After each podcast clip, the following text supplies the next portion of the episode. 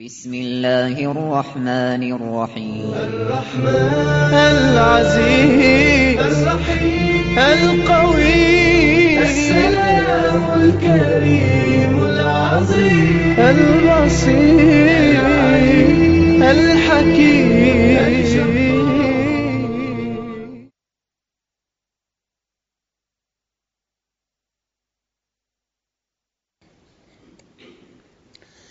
بسم الله الرحمن الرحيم. الحمد لله رب العالمين، والصلاة والسلام على سيدنا محمد الصادق الوعد الأمين. اللهم أخرجنا من ظلمات الجهل والوهم إلى أنوار المعرفة والعلم، ومن وحول الشهوات إلى جنات القربات. أيها الإخوة الكرام، لا زلنا في اسم الحق، ولهذا الاسم العظيم تطبيقات كثيرة في حياة المؤمن. فبادئ ذي بدء، الله عز وجل أودع في الإنسان قوة إدراكية، والمدركات إما أن تكون علماً وإما أن تكون وهماً. وفي البداية قلت أخرجنا من ظلمات الجهل والوهم إلى أنوار المعرفة والعلم. فما العلم؟ بتعريف مختصر موجز، العلم هو الوصف المطابق للواقع مع الدليل. بتعريف أوسع، العلم يتجه إلى القانون، والقانون علاقة ثابتة مقطوع بها بين متغيرين تطابق الواقع وعليها دليل. لو وقفنا وقفة متأنية عند هذا التعريف، علاقة ثابتة يعني قانون بين متغيرين، أولاً مقطوع بها. معنى مقطوع يعني مئة بالمئة، الصحة مئة بالمئة، يقينية.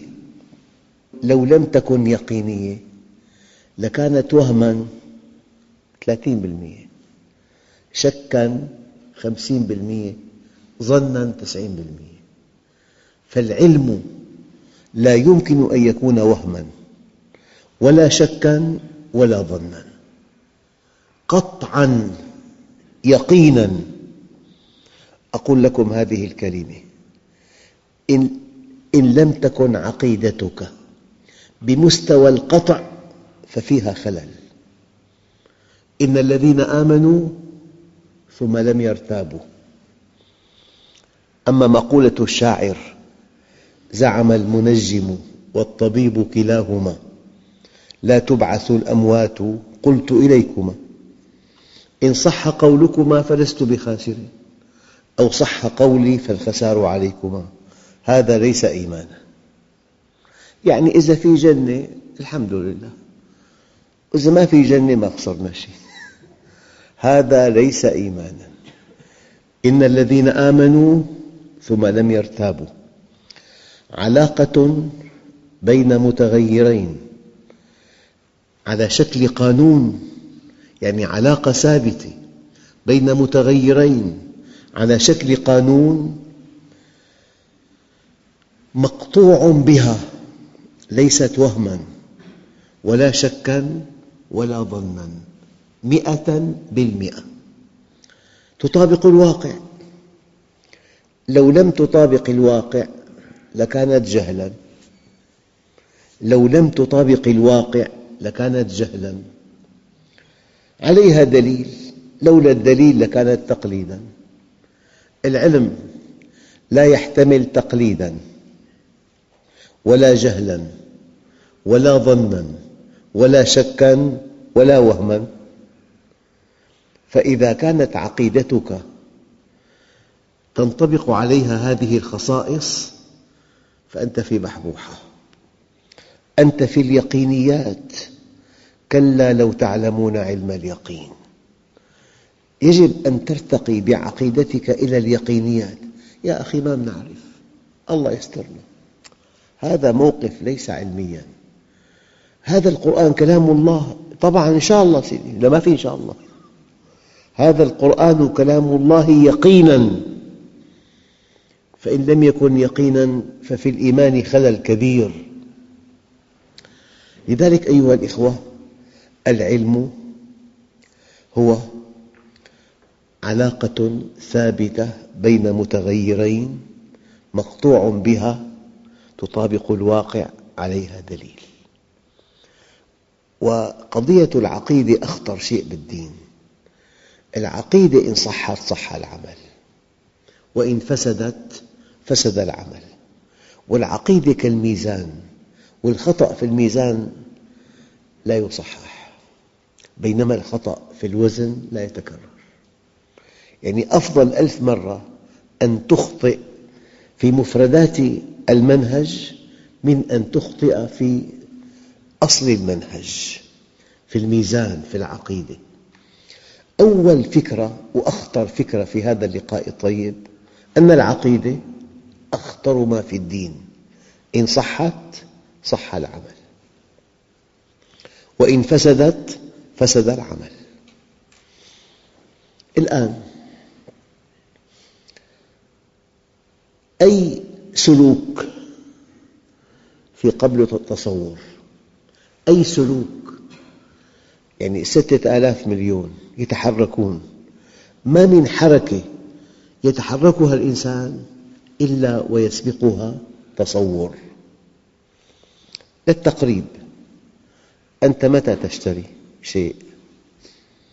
أنت لا تشتري الشيء إلا إذا تصورت أنه أغلى عندك من ثمنه، تدفع ثمن. لو لم تتصور أن هذا الشيء أغلى من ثمنه ما اشتريته. مرة ثانية، أنت متى تبيع الشيء؟ إن لم تتصور أن ثمنه أغلى منه ما بعته أبداً. ما في حركة. السارق متى يسرق؟ يتصور أن هذا عمل ذكي جداً، يكسب كسباً كبيراً بلا جهد، يغيب عنه العقاب، يتصور مبلغ كبير ينعم به لأمد طويل بلا جهد. حتى الزاني متى يزني؟ يرى الزنا مغنماً. أما سيدنا يوسف رؤيته صحيحة، رآه مغرماً، قال معاذ الله إنه ربي أحسن مثواي. كل بطولتك أن تصح تصوراتك، كل بطولتك أن تصح تصوراتك، لأنه ما من سلوك إلا يسبقه تصور. التصور ناتج من التفكر، من العلم، من الدراسة. لذلك إذا أردت الدنيا فعليك بالعلم. إذاً أي سلوك يسبقه تصور، والتصور متعلق بالعلم، بطلب العلم. واحد ما طلب علم، يعني مثلاً يقول أحد الشعراء في الجاهلية: فإن كنت لا تستطيع دفع منيتي فدعني أبادرها بما ملكت يدي. بالتعبير العامي، قد ما بتقدر تستمتع بالحياة، هذا جهل. في استمتاع وفق منهج الله سليم وينتهي إلى الجنة، وفي استمتاع بخلاف منهج الله، هذا مدمر ومهلك. إذن البطولة أن أملك تصورات صحيحة بناءً على طلبي للعلم. فطلب العلم ليس استهلاكاً للوقت، ولكنه توظيف له. يعني أخطر شيء بحياتك تعرف الحقيقة، تعرف من أنت، لماذا أنت في الدنيا، ما علة وجودك، ما غاية وجودك، ما حقيقة العمل الصالح، ماذا بعد الموت، من أين وإلى أين ولماذا. الآن التصور الصحيح هو الحق، نحن في اسم الحق، لأنه ينتج عنه سلوك صحيح. والتصور الخاطئ هو الباطل لأنه مخالف للواقع، ينتج عنه سلوك خاطئ. ولأن الإنسان يسلم ويسعد إذا صح عمله، ويشقى ويهلك إذا فسد عمله. والعمل مرتبط بالتصور، والتصور مرتبط بطلب العلم. يعني هذا الذي يغش الناس ماذا تصور؟ حينما يغشهم في بضاعتهم يتصور أنه سيحقق أرباحاً استثنائية هي أغلى عنده من الله ومن وعيد الله ومن ثواب الله. هنا المشكلة، ما في إنسان بيعصي الله، ما في إنسان بيتجاوز حده إلا معه تصور خاطئ لأنه ما طلب العلم. لو طلب العلم لأصبح تصوره صحيحاً، ولصح عمله، ولسلم وسعد في الدنيا والآخرة. لذلك أنا أقول ما من نشاط إنساني يعلو على طلب العلم. إذا أردت الدنيا فعليك بالعلم، وإذا أردت الآخرة فعليك بالعلم، وإذا أردتهما معاً فعليك بالعلم. والعلم لا يعطيك بعضه إلا إذا أعطيته كلك، فإذا أعطيته بعضك لم يعطك شيئاً. ويظل المرء عالماً ما طلب العلم، فإذا ظن أنه قد علم فقد جهل. كل مشكلاتنا تصور خاطئ. تصور الفتاة إذا أبرزت كل مفاتنها سوف تتزوج، يأتيها زوج يريها النجوم ظهراً. المؤمنة تتصور أنها إذا أطاعت ربها واستقامت على أمره وحجبت مفاتنها عن عن الناس وأبقت هذه المفاتن لزوجها ولمحارمها عندئذ تتألق عند الله. كل مشكلاتنا تتأتى من تصور خاطئ، والتصور الخاطئ سبب الجهل. الآن أعداؤنا الحقيقيون ليس الاستعمار ولا الصهيونية، أعداؤنا الحقيقيون الجهل. الجهل أعدى أعداء الإنسان، والجاهل يفعل في نفسه ما لا يستطيع عدوه أن يفعله به. الآن اسمعوا الآية: قل هل ننبئكم بالأخسرين أعمالاً من هم الذين ضل سعيهم في الحياة الدنيا، تصوروا تصوراً خاطئاً فجاء فعلهم سيئاً وهم يحسبون أنهم يحسنون صنعاً، أولئك الذين كفروا بآيات ربهم ولقائه فحبطت أعمالهم فلا نقيم لهم يوم القيامة وزنا. أريد أن أقول لكم أيها الإخوة، أنا متأكد أن الجاهل ليس إنساناً لا يملك معلومات، يملك معلومات بكم كبير جداً لكن كلها خاطئة. إياك أن تتوهم أن الجاهل ما عنده معلومات، عنده معلومات كلها خاطئة بحدسك عشر ساعات. فوائد الاختلاط، أو بيقول لك ما في داعي للزواج إطلاقاً، كل يوم مع واحدة بتقعد. الجاهل معه معلومات كثيرة جداً بس كلها غلط. يعني بالتعبير الدمشقي حينفجر معلومات بس كلها غلط. أيها الإخوة، قالوا يمكن أن تخدع معظم الناس لبعض الوقت، هذا باطل، وإن الباطل كان زهوقا، الله يكشف. ويمكن أن تخدع بعض الناس لكل الوقت، وهذا باطل، وإن الباطل كان زهوقا. أما أن تخدع معظم الناس لكل الوقت هذا مستحيل، وألف ألف ألف مستحيل، لأن الباطل كان زهوقا. يعني ما معنى كلمة حق؟ اسم الحق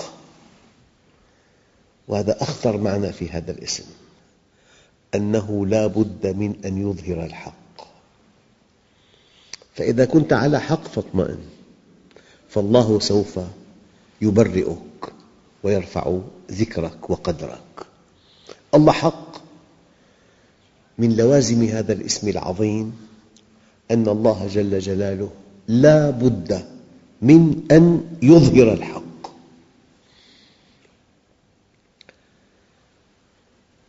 إن كنت على حق فالمستقبل لك، وسوف يظهر الله الحق وسوف تعلو. وإن كنت ذكياً جداً لكن على باطل، فذكاؤك وطلاقة لسانك وقوة إقناعك لا تجديك نفعاً عند الله، فلا بد من أن يفضحك الله عز وجل. يعني واحد ببلد عربي جاء بمواد غذائية مصنعة للكلاب، ونزع اللصاقات بمستودع ضخم ووضع لصاقات أخرى أنها صالحة لبني البشر، وحقق أرباح طائلة. في علبة واحدة نسي المكلف بإبدال اللصاقات أن يبدل لصاقتها، كشف الأمر ودمر ودمر لأنه ارتكب جريمة بحق الأمة. طعام للكلاب تقدمه لبني البشر، نسيان هذا العامل فعل الله عز وجل. مستحيل أن تخدع معظم الناس لكل الوقت، بس الله بيمتحنك، ولا بد من أن تكشف الحقيقة. الآن الله عز وجل له سياسة، سياسته إرخاء الحبل. الحبل مرخى، يتوهم الإنسان أنه يفعل ما يريد ويأخذ من المال ما يريد ويعتدي على الأعراض كما يشاء. هو قوي ومعه أتباع أقوياء، يعني كالعالم القوي، معه الإعلام، معه الأقمار الصناعية، معه الاتهام الجاهز لكل إنسان قال له لا، معه كل شيء. لكن حينما ينسى هذا القوي أن الله موجود وأنه في قبضة الله وأنه في أي لحظة يفضحه الله عز وجل، يكون من أغبى الأغبياء. أنا أقول لكم أيها الإخوة، أغبى إنسان في الأرض، أحمق إنسان في الأرض هو الذي لا يدخل عقاب الله في حساباته. قوي، كل شيء بيده، نسي أن الله موجود وأنه في قبضة الله وأنه في أي لحظة يدمره الله عز وجل. لذلك من سياسة ربنا أنه يرخي الحبل. من هو الأحمق الذي يتوهم أنه ما في حبل إطلاقاً، بس هو مرخى الحبل؟ قال تعالى: إن كيدي متين. معنى متين، المتانة صفة مقاومة قوى الشد، يعني مربوط بحبل لا يمكن أن ينقطع. لكن سياسة ربنا أنت مخير. معنى مخير، يمكن أن تأكل المال الحرام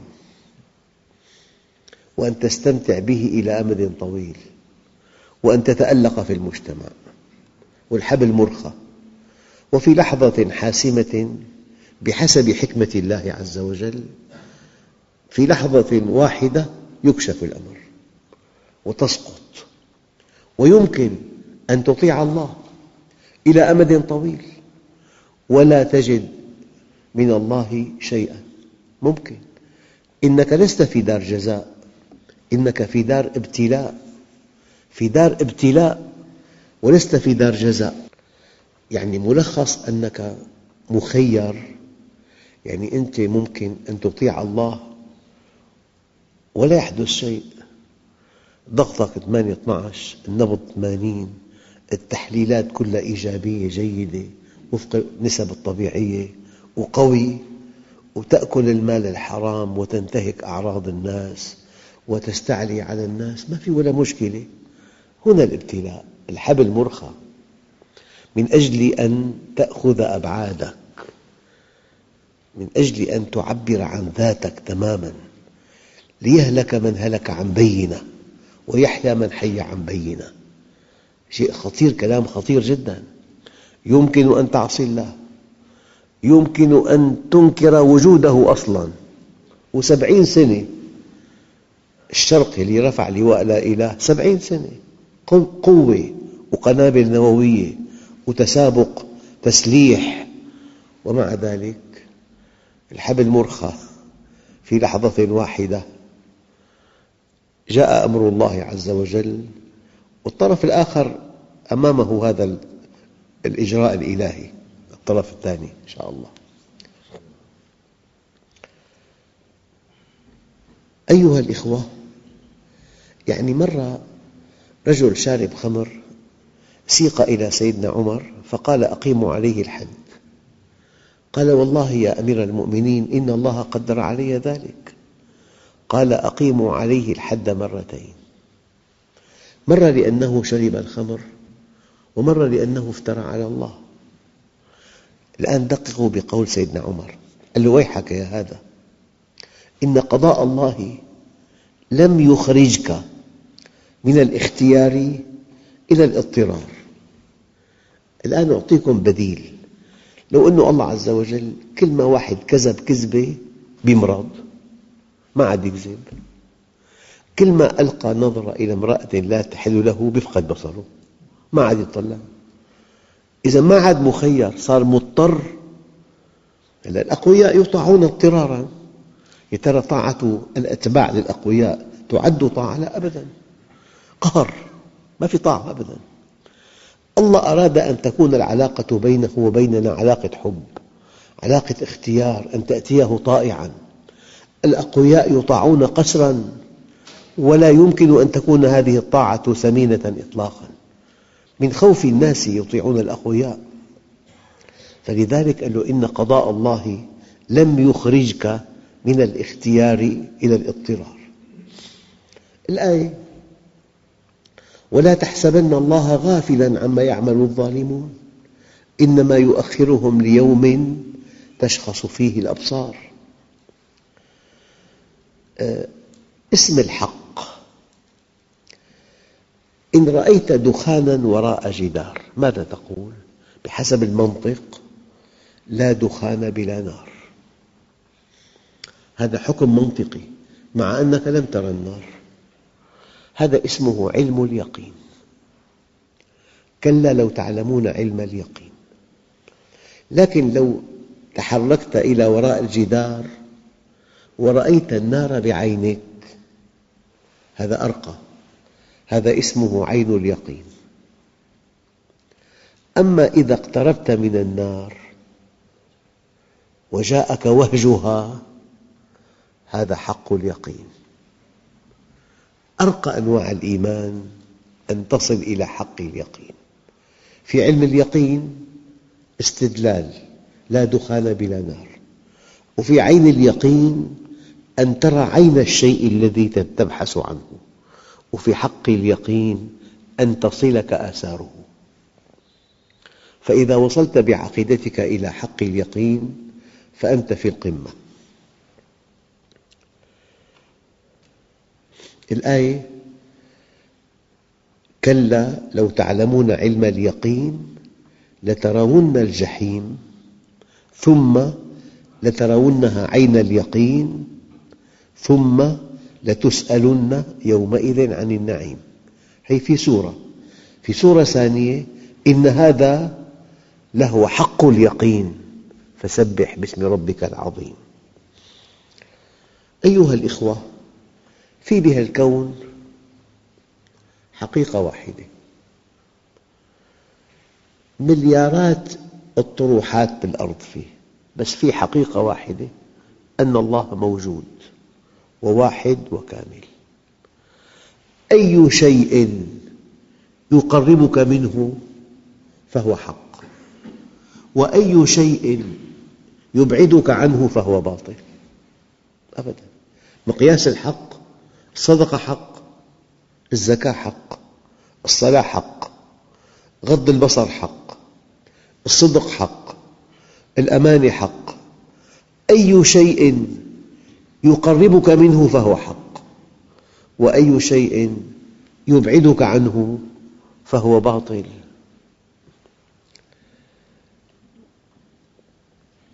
قال تعالى: وَقُلْ جَاءَ الْحَقُّ وَزَهَقَ الْبَاطِلُ. يجب أن يترسخ في أعماق أعماقنا أن الحق هو الثابت والهادف والموجود واليقيني، وأن الباطل هو الوهم والخطأ والضلال والدمار في الدنيا والآخرة. لذلك إن الباطل كان زهوقا، كلا لو تعلمون علم اليقين لترون الجحيم. ما في إنسان يتحرك بشكل خاطئ إلا وراء التحقق تصور خاطئ. كل معاصي البشر وراءها تصور خاطئ، يظن نفسه ذكي وعاقل، أما هو يكون جاهل ومنحرف. أيها الإخوة الكرام، اسم الحق اسم دقيق جداً، تطبيقاته للمؤمن كبيرة جداً، فطوبى لمن كان مع الحق، فالمستقبل له والجنة له والتوفيق في الدنيا والتأييد والنصر والحفظ. والويل لمن كان على باطل، فالفضيحة والدمار والهلاك في الدنيا والآخرة، والحمد لله رب العالمين. بسم الله الرحمن الرحيم. الحمد لله رب العالمين، والصلاة والسلام على سيدنا محمد الصادق الوعد الأمين. اللهم أعطنا ولا تحرمنا، أكرمنا ولا تهنا، آثرنا ولا تؤثر علينا، أرضنا وارض عنا. وصلى الله على سيدنا محمد النبي الأمي وعلى آله وصحبه وسلم، والحمد لله رب العالمين. الفاتحة.